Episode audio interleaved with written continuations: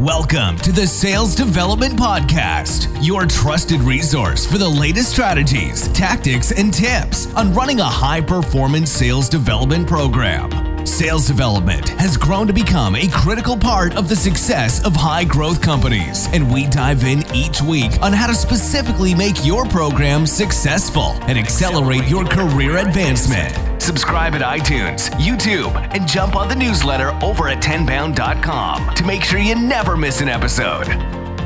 Hello, hello, hello, everybody. Welcome to another edition of the Sales Development Podcast.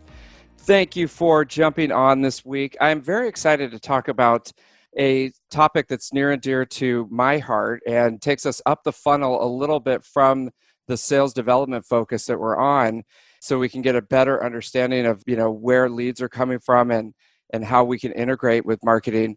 Megan Heuer is principal of Heuer b2b an independent consulting firm and she was formerly vp of revenue overseeing the analyst team at SiriusDecisions which is we definitely need to dive into that. And beyond that head of marketing at the account-based marketing software firm engagio so just an incredible background. Megan, thank you so much for joining us and sharing your wisdom on the Sales Development Podcast. Of course. It's my pleasure, David. Thanks for having me. You know, you've had such an interesting background. How, before we get into marketing today, how did you get involved in marketing and, you know, to these positions of running the analyst team and whole marketing departments? Yeah, thanks for asking. It's kind of an interesting journey. You know, all throughout my young life, I was convinced I was going to be a journalist. I loved working at the newspaper all through school, all through college. I was news editor of the daily paper at the University of Connecticut that went out to 20,000 people a day.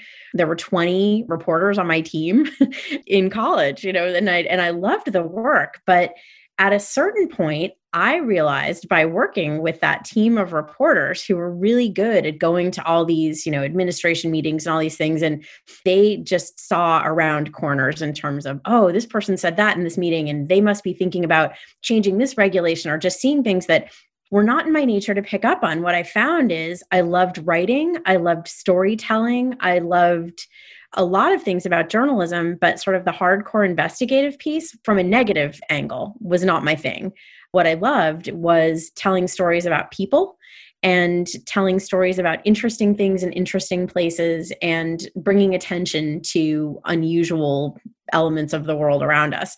That does not necessarily translate to a great paying job post college or any kind of a job, even post college. When I graduated, it was a bit of a recession. So I ended up taking a little bit of a different path and getting into initially doing just kind of traditional marketing, but very quickly realized that a lot of the skills that I had gained as an English major and also doing journalism for all those years, you know, sort of as a, as a student journalist, work really, really well in the world of consulting because you are interviewing people and pulling out observations and interesting findings. You're analyzing data. You're trying to tell a story back about how to fix something in a company or change something in a company. So, very quickly, I ended up applying that in consulting roles at Gartner. And then I did end up going back to business school to get some professional qualifications for actually being able to be a consultant, like, you know, accounting, finance, all that sort of stuff. But I found then after that, I went back into consulting for a company called the Peppers and Rogers Group that did amazing strategic customer experience and customer value consulting. I spent some time at Satmetrix helping to deploy world class customer loyalty surveys, net promoter score survey programs, and customer experience enhancement programs and then I also spent some time as a practitioner in marketing operations, marketing strategy, and ultimately very account based marketing settings, kind of taking those same consulting skills to work, but applying them as almost like an internal consultant to helping solve marketing problems for different kinds of companies, small and large, from you know venture backed startups to Fortune 250 kinds of companies and ultimately though that led me back to saying you know those things that i really loved about consulting solving problems and digging into understanding different businesses and how to help them perform better that led me to SiriusDecisions. Back when it was a small and fast growing company of 12 people back almost 12 years ago or actually it would be about 12 years ago now joined them and really helped to build up their amazing body of work and analyst team all around everything B2B everything that you need to be successful. And again, those same kinds of things that make you a good journalist, make you a good consultant, make you a good analyst, wanting to understand and break down problems into component parts and then show people how to use those frameworks and models and tested solutions because we were all practitioners before we were analysts at Sirius, how to go apply them in the real world. And that's what I did for more than 10 years until we built the company up to the point that it was acquired by Forrester a couple of years ago and an opportunity arose from there to go back to being a practitioner in the account-based marketing world at Engagio and, and I couldn't resist the opportunity to, to just jump back into getting my hands dirty as a marketer in this incredible market that we're in where people are really shifting to account-based models and taking that and, and applying all that I'd learned over all those years to saying, you know, how do we help build great tools for marketers? And of course, Engagio was acquired by Demandbase a few months back. And I took that opportunity to go and say, hey, you know what? I think I really just want to go back to my roots and back to consulting and back to helping companies really understand how to put marketing's toolkit to work for them, no matter what their business model is, be it services, technology, other areas. So that's a, a, circuitous description of a background, but it really just comes down to if you can write and you can think and you can ask good questions, you can do anything. That's amazing. The skill of journalism is so applicable to what we do in marketing, it seems. It is. And really, I mean, if you're a good marketer, you've got to be a good storyteller and you've got to be able to take pieces from all over the place and integrate them together into something that makes sense, but also something that speaks to people. And the best journalists can make you laugh, can make you cry, you know, to use that old saying, they laughed, I laughed, I cried, it became a part of me. But but that's what great storytelling, great journalism does. And that's what great marketing does. It gets your attention. And and I love, you know, the shift that we're seeing in B2B now towards marketing that tells it like it is, that's plain spoken, that addresses people's problems in a clear and specific way, but that also brings a great deal of humanity and God forbid, even humor, right? I mean, we can all use a laugh right about now. And, and I love seeing that B2B marketing is embracing its humanity and doing so in a way that allows us to be ourselves and to be human, to be funny, to be silly, but also to be real about the problems we have and the best ways to solve them. So I think it's a pretty exciting moment in B2B. And, and it is in part due to kind of taking some of those journalistic qualities to the work that we do. It really is. And, and, just in your experience, you've seen a lot of trends that have happened and you know, especially being at the forefront of account-based marketing. So just for people who are new to this space and or maybe have tried it and they're not really sure you know how to implement it where do you see account-based marketing fitting in? What is it? You know is it for small companies big companies? Give us the lay of the land with account-based marketing yeah. You know, I started doing account based marketing probably oh gosh, I don't even know how more years ago than I care to admit, decades at this point. But then it was kind of just called marketing because the companies that I worked in as a practitioner, but then also some of the consulting work I did, always started with the idea that you have a defined universe of companies who can get value from what you're selling. That some people in the market are more likely to want to buy from you and more likely to get value when they do buy from you. So, by beginning with saying, who are those companies? And then who are the people in them that I need to reach who are going to be part of making a decision to buy what I sell? And then who's going to be part of deploying whatever it is that I sell or using what it is that I sell post sale? And what do they need? And if you start with that understanding, then and if in your company you talk about things like product market fit and total addressable market and ideal customer profile all of those things come from that basic idea and that is an account based model it simply says there is a defined universe however small or large it is of companies who can get value from what it is i sell today and that's who I need to reach. And that's how I'm going to start. Basically, the way that I talked about it years ago, and I think it still holds true, is it's a combination of a math problem and a personality test. The math problem right? I like that. Okay. Yeah. So so the math thank you. I think it helps you know because you kind of want to break it down to something that makes sense to people. And the math problem piece is simply that you, again, you got to define universe. How many companies out there do you think are the right companies to sell to? And as my wise boss at SiriusDecisions said many years ago, the Fortune 500 is not a market segment. It's a list of companies. You need to say, now the Fortune 500 has such diversity in it. Not all of them are going to get the same value from what you sell. So you want to go in and say, okay, what kinds of companies, what vertical markets, what sizes of companies, what characteristics of companies do I need to be in place? What things maybe do they need to be working on to get value from what I sell? And that very rapidly becomes the number of companies that you can sell to. So there's your math problem. Who in the market literally should I be selling to? The personality test is now what do those companies care about? What are they like? What do they need? What's hard for them? What's easy for them? Who in them do I need to engage? And and the personality test allows you to dig into the different buying centers that you could be selling to. So maybe I can only sell to one, maybe I can sell to five. You know, maybe I can sell to finance, HR, and marketing, or maybe I can only sell to marketing, for example. Depends. But then you need to capture who in those buying centers do you need to talk to? What are the different roles of people? So your personas, in effect. And who are those folks? What do they care about? What do they need? What's hard for them? What's easy for them? What are trends in the vertical market that they're in? So that brings to life not just the demographic firmographics of the companies, but the personality and the preferences of the people that you need to reach. And when you do that, then you can start to say, how do I tune my marketing to reach the right people in the right companies with stuff they're likely to care about and to help my sellers do the same. That's at the heart of an account based model. It starts with who. Got it. Okay. And so, you know, it's interesting because in practice, if they haven't worked with you or they haven't worked with SiriusDecisions, a lot of companies, there's sort of a list of accounts that are in the database. And you know there's some leads coming in from various demand gen programs. And you know once a quarter the sales reps will sit down and say okay i think that these are the accounts that i want to go break into you know? And then they they kind of have that list and they give it to the SDR and the SDR starts calling those companies. And it's it's kind of disjointed because if someone's out there and they're like, okay, we've got this disjointed sort of Rube Goldberg machine, you know, and Salesforce, and we've got outreach and Engagio and all these things, where do they start at the beginning?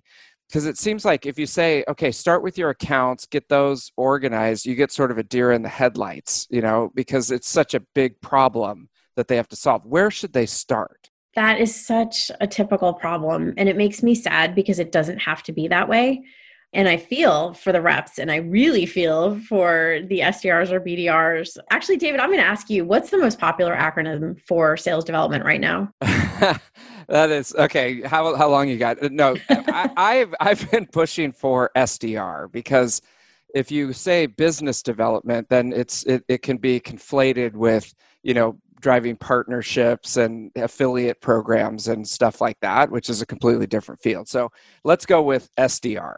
Okay, thank you for that. I feel like that's a public service, you sharing that. So, for our sales development reps, I really feel for them because they're on the front lines of trying to get into companies who may or may not have any interest in what they're talking about.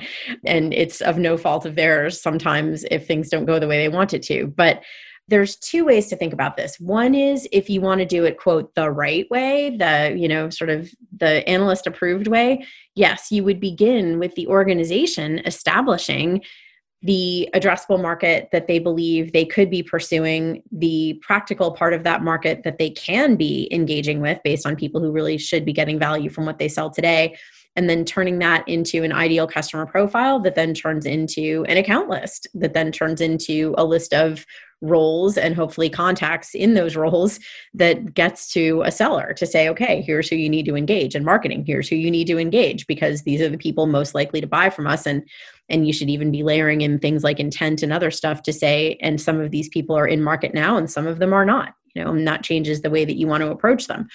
Of course, that's the ideal world and not always how it happens. Very often, a list of accounts is created somehow, perhaps with some understanding of of what an ideal customer could be, the types of, of accounts, company, you know, in terms of vertical markets, in terms of size of company, and all those things. Whatever you have, though, you can sort of retrofit some of those good things to it. So, say each of your reps has a top 100 accounts that they're supposed to get into. And you can go back and say, all right, well, at the very least, let's go in and say maybe we can layer in some intent data and see which of those 100 accounts is actually showing any sign of interest in solutions in our category based on what they're searching for, as an example. And that's not ridiculously expensive or difficult to do, but it applies a little bit of a reality check to a laundry list of accounts. The other thing is just to narrow them down based on firmographics. Some companies are more likely to buy from you than others. And then, of course, some of those accounts may already be in market or may already be in funnel. So if you're already engaged with them versus you're not engaged with them at all, you can treat them differently. But finding some way to take that list and not treat all of them the same way because there are ways to differentiate even within a not very well constructed account list that can help you help your reps and your SDRs focus on the accounts who are more likely to want to buy in the near term and then help marketing understand for the other accounts or well for all of the accounts you, you shouldn't just stop at the top of the funnel but in particular for accounts who are farther out kinds of prospects you know are there cost effective and less labor intensive ways than applying a sales resource to try and engage them in those early stages? Got it. And so question for you is i've got a theory that the org chart is kind of set up not to necessarily support alignment across the go to market spectrum. The way it's it's like we inherited the org chart from the industrial era of you know having all these different silos of you've got the marketing team the sdrs the sales team and customer success.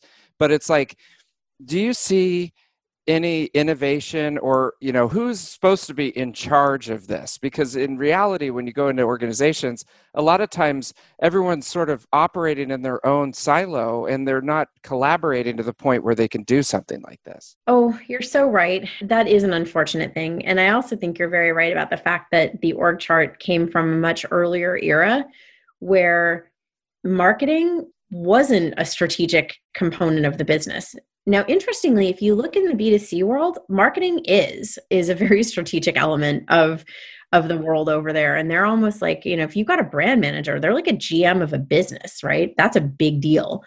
Unfortunately, B2B's been a little bit slower to sort of think of marketing in that strategic sense and marketers you know say a decade ago kind of smartly shifted gears and said you know what? If we're ever going to get a seat at the table we've got to be able to prove that we bring some value.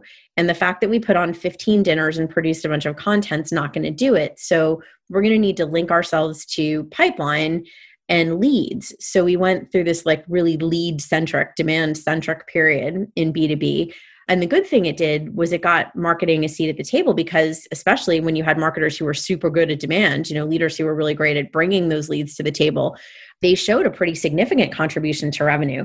And, you know, over the decade plus that I was at SiriusDecisions, the thing that we you know tried to be a really strong voice in the market about was the idea of sales and marketing alignment so getting those two functions that could be very siloed to work together and to be part of a revenue team that began with an understanding in my world of accounts that you need to go after. But still, those silos persist, and there's still this kind of sense of competition almost between sales and marketing. Like if marketing brings over a lead to sales, sales doesn't always want to accept it because they don't want to look like, well, I should have found that lead. Marketing didn't, you know, I don't want marketing to get credit for finding that lead. It's this sort of weird behavior that has led to some bad habits and just some old habits that are definitely dying hard, to use the old saying what I love seeing is kind of this emergence of the concept of revenue operations and the idea that you've got sales ops, marketing ops, and customer ops that need to share a data foundation,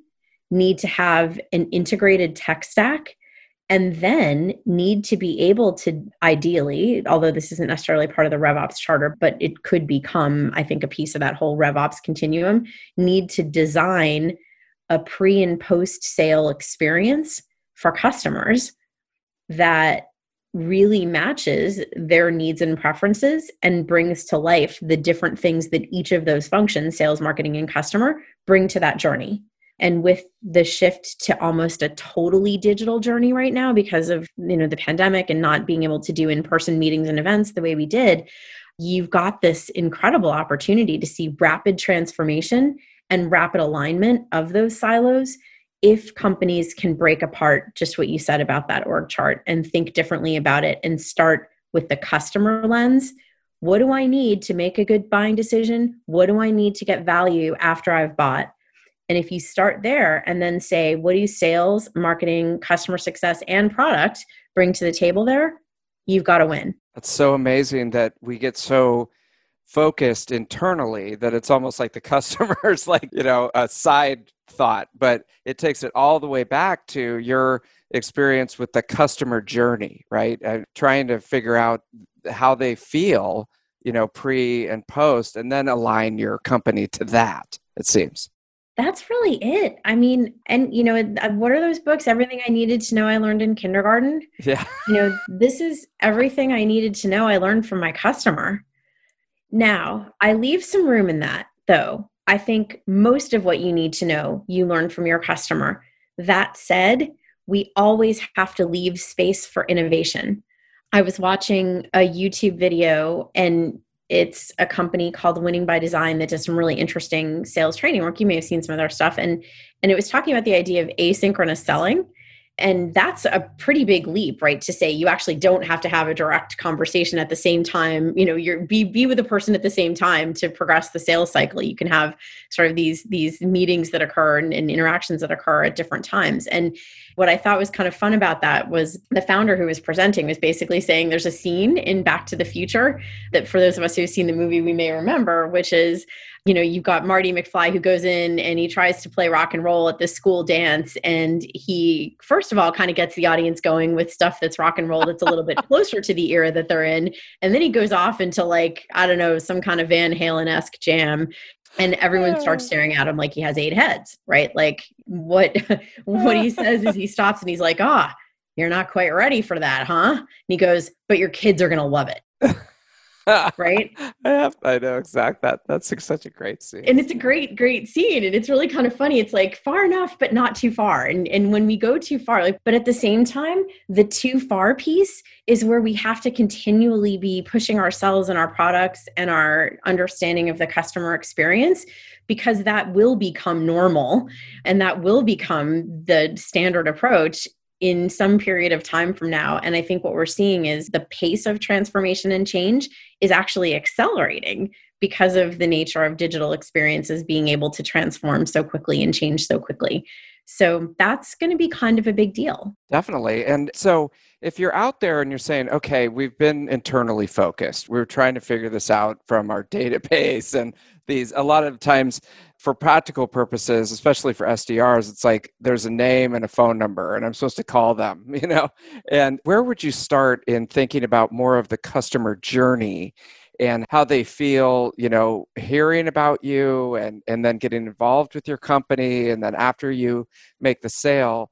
How do you start that process? Do you do you do you send a survey? Do you have to do like focus groups? Like where how do you start to map out the customer journey? It depends how in depth you want to be. I've seen this done you know over months i've seen it done in a period of hours. So you can do it a whole bunch of different ways. But generally speaking if you bring together to begin with first of all whatever you have in terms of voice of the customer work whether that's surveys that you already conduct whether they're loyalty or satisfaction or just you know whatever survey work you do. So that stuff.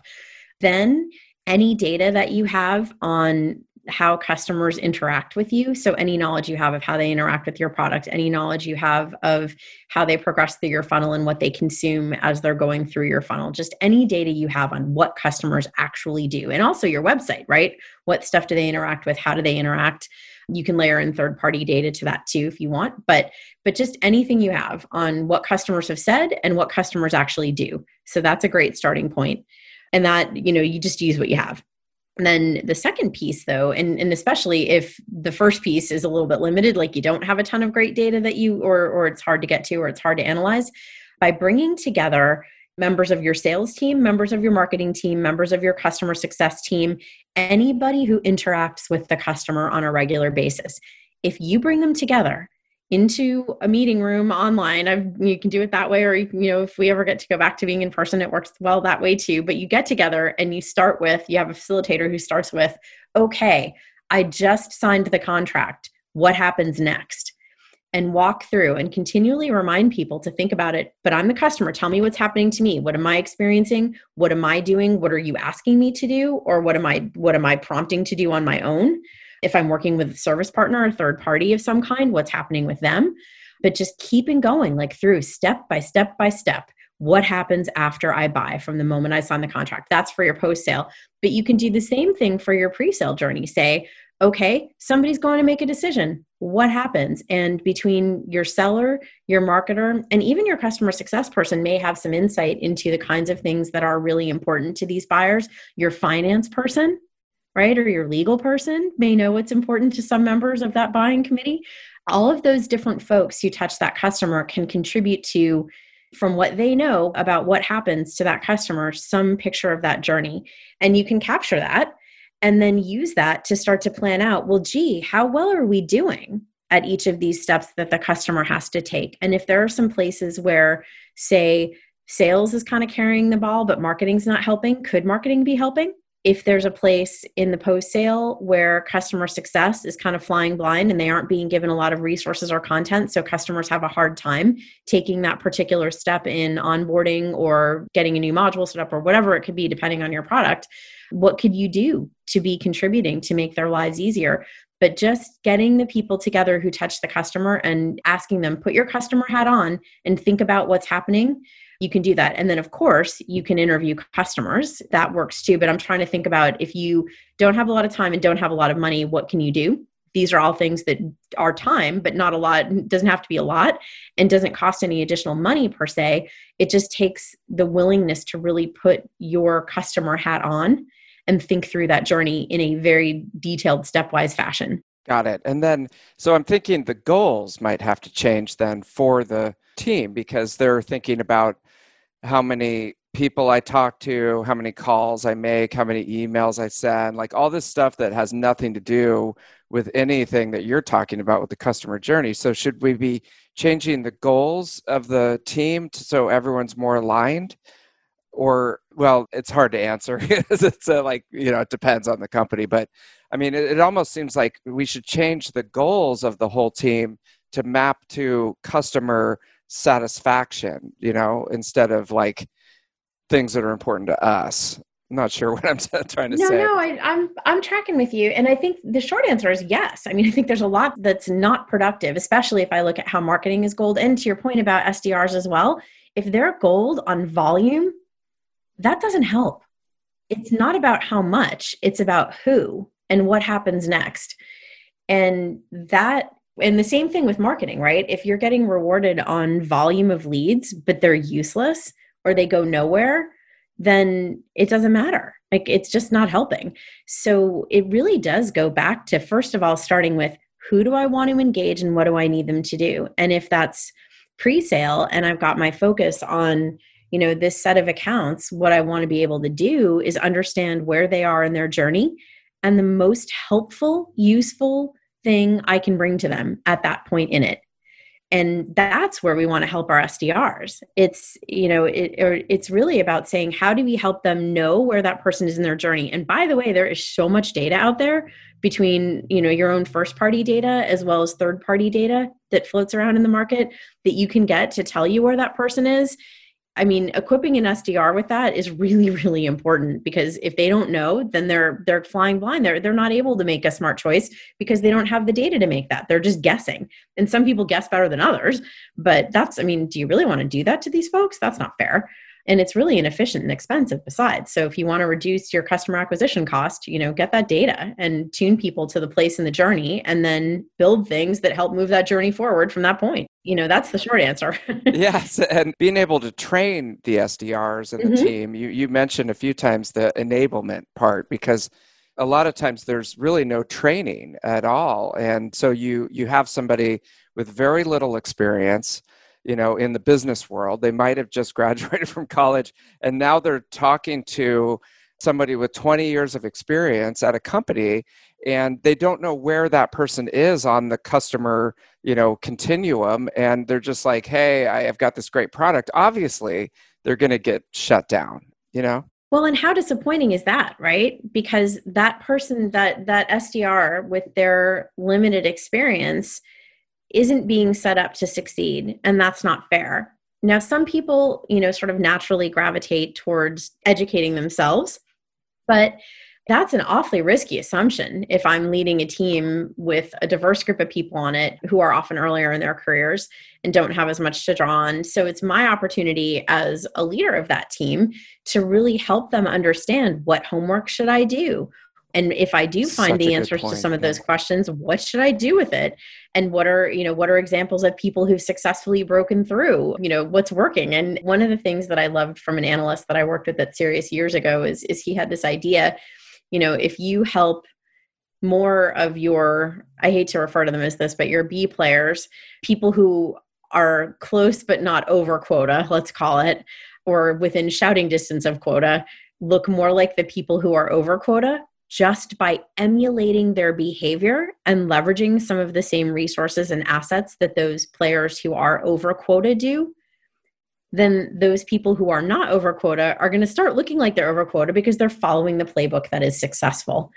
And I think if you can help more of those folks who are close but not there yet do that, that's great for the business and great for them too, because then they've got a playbook and then they'll bring their own ideas and innovations to it, hopefully, as well. But at least you're giving them a foundation that you know works and then helping them execute against that playbook and coaching them to the behaviors that are more likely to make them successful.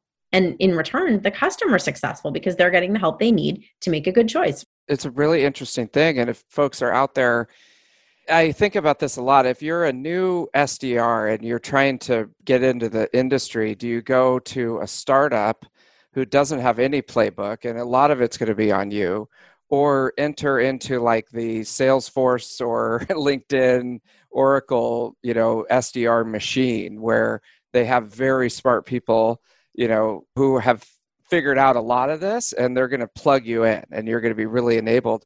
And I almost go to the side, I would take the job at the big established company for a few years just so you can kind of see what it looks like. And then if you're interested, go out and do it yourself. But I love your point about that self education is so critical because most companies are not going to have it set up like this for you. And I think it's why you've been successful in your consulting because they need you to come in and do this. I have a question in terrible segue, but so it feels like to that end that the there's a lot of information out there, like the content marketing field has exploded. So there's a lot of information for SDRs, there's a lot of information for SDR managers. And one of the things that I really liked about SiriusDecisions was that they kind of took a lot of confusion and like content and all this confusion that was out there and made it into very clear frameworks that you could use and use those moving forward. And then if you needed help, you could contact a, an analyst and have someone help you more specifically. And I'm interested because you started there when they were very at the beginning and were very instrumental, it sounds like, in bringing them to the point where they were a successful company. Do you think that that business model still works today in the way that content is distributed? there's so much free content, but it seems like we we really still need uh, a SiriusDecisions, you know, to help us guide what's good content and what's fluff and what are some simple frameworks that we could use at any company. Do you think that that's still a valid, you know, business model or has it uh, changed? That's a challenging question because I think the short answer is yes, it has changed. But at the same time, it is still a good business model with some caveats. You are 100% correct when you say that there is a lot of content out there. And you know what? There's a lot of really good content out there. One of the things I said to my team at Sirius very often was our competition isn't other analyst firms, our competition is free. There is so much in the market that you can get for free that whatever we produced had to be better and more meaningful and actionable than what they could get for free from others, or the combination of what we created plus the ability to have an analyst act as sort of your personal coach to make use of it was what had to be worth more than what's out there for free, right? And I think that's still the case. Any information business has to realize that whatever they're producing had better, you know, stand out considerably and be worth money compared to what people can get for free, or they're not going to be in business very long. It's just not going to work anymore. So that's one thing. But I think the other piece of it, the thing that helped us at SiriusDecisions, although interestingly, I think we sort of got lumped in with other analysts on this one later on, was we only hired practitioners. So all of the analysts who were on my team had done the jobs that they were advising about. It's not like we hired people who'd only looked at it from an academic perspective or people who didn't have a lot of experience as practitioners, but who could do great research. We didn't hire that way. We hired people who'd done the job who now wanted to shift over to coaching rather than doing that's why I think we were able to produce frameworks and models that people could really use because they were created by people who had done the work. So they were saying, what's the best of what we're learning from all the different companies that we talk to out there about what's successful for them? What's the best of what we know about what worked when we did it ourselves? And what are some new things and new ideas that together as an analyst team with all those different inputs we can come up to bring the come up with to, to bring that innovation. And that's the part I mentioned about kind of the what's next, like the things your kids are going to love. You've always got to leave room for that in an analyst firm too of, of anticipating where the market can and should go, as opposed to only reflecting back today's best practices. So if you're able to do that, that's the kind of content that's not out there for free is that combination of you know really sort of detailed heavy how to plus forward looking information that shows you where the market will go and how to prepare for the future now when maybe you don't have time in your day to day to come up with what you think that future is going to be. There's still potential there but i also think that idea of having a coach to help you through it and answer your questions and apply it to your world that's what people continued to tell us was really meaningful at Sirius was yeah the content's good but i really like the analyst because they help me bring it home to my job my day to day and my business. You know there's potential there but i am seeing too that a lot of times folks do like a consulting model because then you've got somebody who's literally doing that work for you as opposed to showing you how to do it. And that's you know that's kind of an interesting nuance in the market now too. Got it. Well it sounds really fun. I mean i'm sure that there was a lot of headaches and stuff which within a job right? But i mean wow you were there for a long time and it sounds the way that you i want to work for you. It sounds like you really brought a lot of passion to the job and up leveled the profession. So that sounds really interesting. I don't hear a lot of good things about working at, you know, consulting like your traditional big four, you know, type of consulting firms. It seems like it's kind of a burnout job for, you know, young MBAs who do it for a few years and then just run out and do something else. So, anyways. well, and you know what? To be fair, I, I was one of those, and it is that kind of a job. Yeah. You can't replicate the experience you get basically getting dropped into business situations where you're punching way above your weight in terms of the work that you're doing and the access that you have to strategic decisions within really interesting businesses. So that's kind of cool about it. But what you give up in return is, oh, I don't know, your entire personal life. Right that doesn't last. I don't know. I liked my husband. I decided I wanted to go have a life, but I loved the work. And the thing that's kind of cool now is since everybody's essentially grounded, you can't, ha- you don't have to fly around. You can do really interesting strategic work without having to, you know, show up at somebody else's office five days a week for months on end. Yes, there definitely, when history is written, there will be a lot of great things about this situation that we're in. I think it's easy to get down the negative, you know, rat hole, but I'm all for what you just said because it really expands your reach and it's exciting when you think about digital transformation, you know, and everything that, that got pushed forward because of this awful situation. Oh, our best days are ahead of us for sure. We are just seeing the beginning of what businesses can do to rethink how to be wildly successful with a product that solves customer needs. I love the whole product led growth movement for that.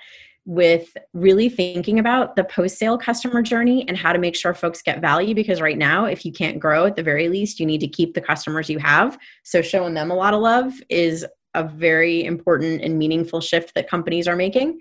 And then the third piece is also really thinking about how to make sure that your employees are engaged and excited. And you know to use your word passionate. You don't build a great business with people who are like eh whatever i'm here today i'll be somewhere else tomorrow.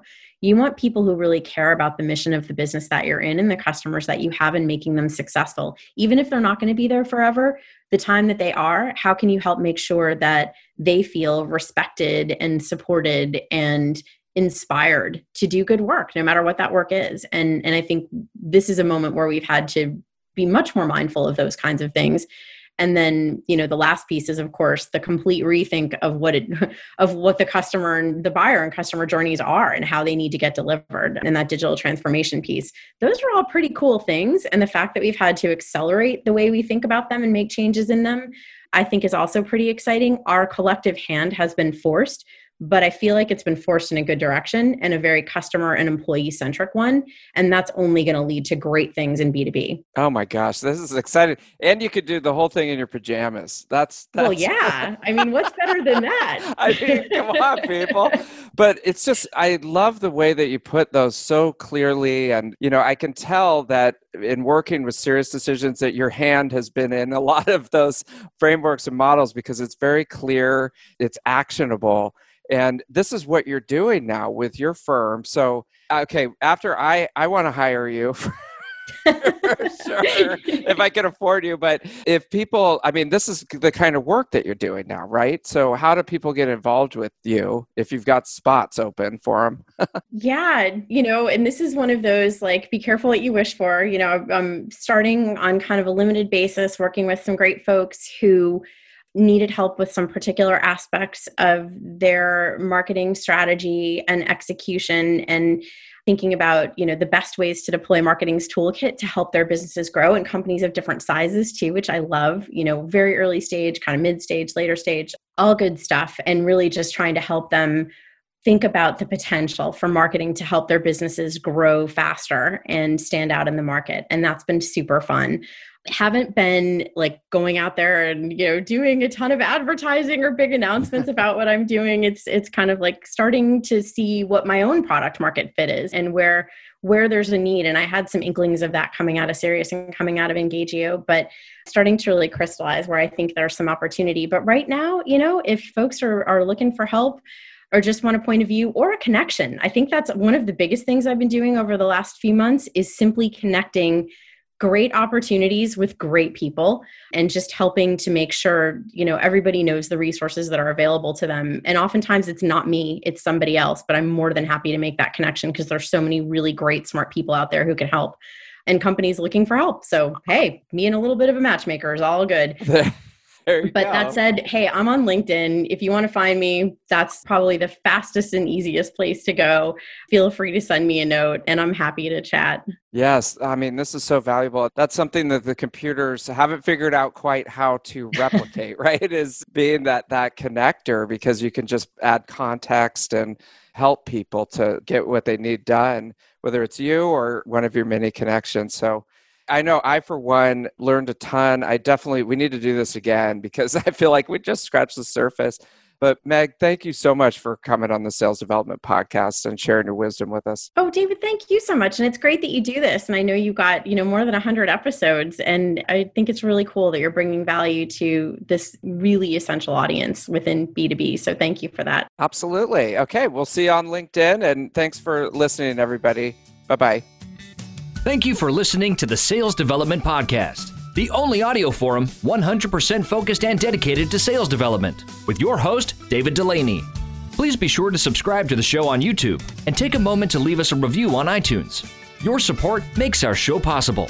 If you are struggling with your sales development program, contact us at tenbound.com for a no obligation exploratory call.